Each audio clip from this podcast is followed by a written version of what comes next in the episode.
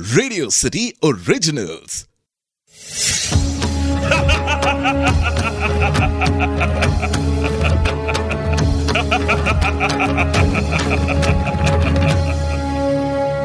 मैं हूँ दशानंद रावण रावण। श्रीलंका में रावण को अलग ही रूप में चित्रित किया जाता है। उन्हें भगवान शिव का एक भक्त एक महान विद्वान एक सक्षम शासक और वीणा वादक के रूप में वर्णित किया गया है, जिन्हें रावण हत्था के नाम से भी जाना जाता है।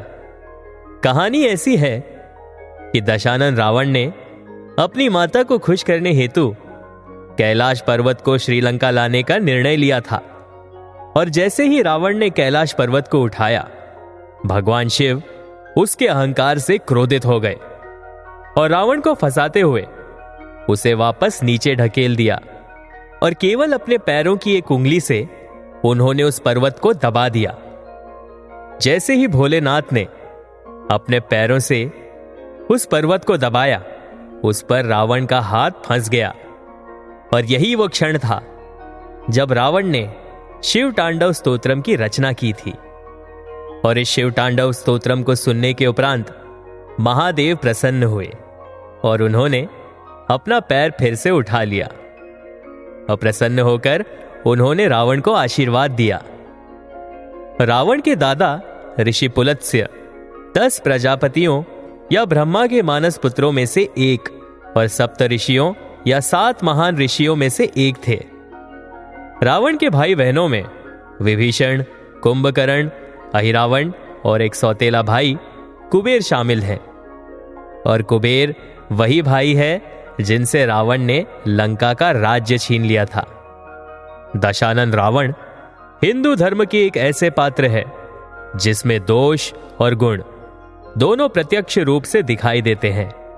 उनके गुणों की बात करें तो वे चार वेदों के ज्ञाता, राजनीति, अर्थशास्त्र, मायावी, राक्षसी शक्ति, शास्त्र विद्या आदि में पारंगत थे। लेकिन सत्ता के घमंड में उन्होंने कई गलतियाँ की। रावण का जन्म त्रेता युग में हुआ था। उनके जन्म स्थान के संबंध में यह माना जाता है कि उनका जन्म वर्तमान उत्तर प्रदेश, भारत में ग्रेटर नोएडा शहर में बिसरख गाँव में हुआ था। विसरख गाँव का नाम विश्रवा ऋषि के नाम पर रखा गया था। एक अन्य कथा के अनुसार रावण का जन्म लंका में ही हुआ था।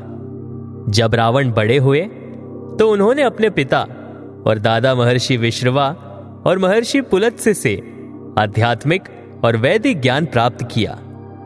साथ ही उन्होंने अपने नाना सुमाली और मामा मरीच तथा सुबाहु से भी शिक्षा प्राप्त की। दशानन रावण ने दैत्य गुरु शुक्राचार्य से भी शिक्षा ली थी और अपनी इच्छा और आवश्यकता के अनुसार कई लोगों से भी शिक्षा ली थी। रावण को किसी एक गुरु का शिष्य नहीं कहा जा सकता। जब रावण बड़े हुए तो उन्होंने भगवान ब्रह्मा और भगवान शिव की तपस्या की और उनसे कई शक्तिशाली वरदान मांगे और उन वरदानों को प्राप्त करने के उपरांत वे सबसे शक्तिशाली व्यक्ति के रूप में प्रकट हुए। रावण चारों वेदों के ज्ञाता होने के साथ साथ संगीत, राजनीति, अर्थशास्त्र, ज्योतिष, वास्तु और विज्ञान के भी महान ज्ञाता थे। उन्होंने कई ग्रंथों की रचना भी की थी। उन्होंने शिव तांडव स्त्रोत्रम रावण संहिता, दश सात कटी कर्क प्रकाश, दश पाटलात्मिका उड्डीश तंत्र कुमार तंत्र, नाड़ी परीक्षा, अरुण संहिता, अंक प्रकाश, इंद्रजाल, प्राकृत कामधेनु, प्राकृत लंकेश्वर आदि ग्रंथों की रचना की थी। दस सिरों वाले व्यक्ति दशमुख या दशाग्रीव के रूप में उनका वर्णन, उनके विशाल ज्ञान और बुद्धि का संदर्भ माना जाता है। देश ऐसे स्थानों से भरा पड़ा है, जो रावण की किवंदिती से जुड़े हुए हैं। जैसे सीता एलिसा को राजकुमारी सीता की जेल माना जाता है, जबकि वारिया पोला और हार्टेन मैदानों को रावण की पुष्पक विमान का स्थल माना जाता है।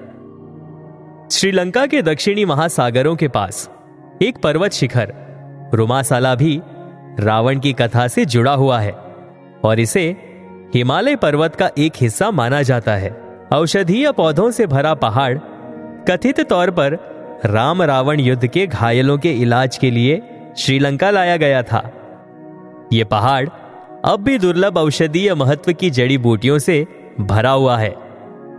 श्रीलंका के उत्तर पश्चिमी तट पर रामेश्वरम और मुनार के बीच चूना पत्थरों के ढेरों की श्रृंखला पुलिया भी रावण के किवंदिती से जुड़ा हुआ है। इसे राम सेतु या राम के पुल के रूप में भी जाना जाता है। माना जाता है कि यह भूमि बंदरों द्वारा बनाया गया एक पुल है, जो भारत और श्रीलंका को जोड़ता है और राम की सेना को पार करने में सक्षम बनाता है।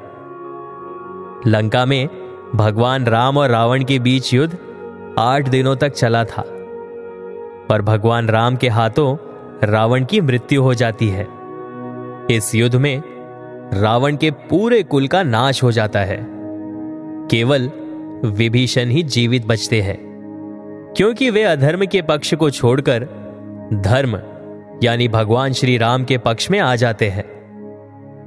तुलसीदास जी अपने रामचरित मानस में, लंका युद्ध के बारे में एक बहुत ही मार्मिक बात लिखते हैं। रहा न कुल कोई रोवन हारा। अर्थात, रावण के वंश के नाश पर कोई रोने वाला नहीं बचा। इस युद्ध में, रावण अपने सभी पुत्रों और भाइयों सहित मृत्यु को प्राप्त हुए। तो ये थी, दशानन रावण से जुड़ी हुई कुछ बातें। आप सुन रहे थे Dashanan Ravan. Only on radio city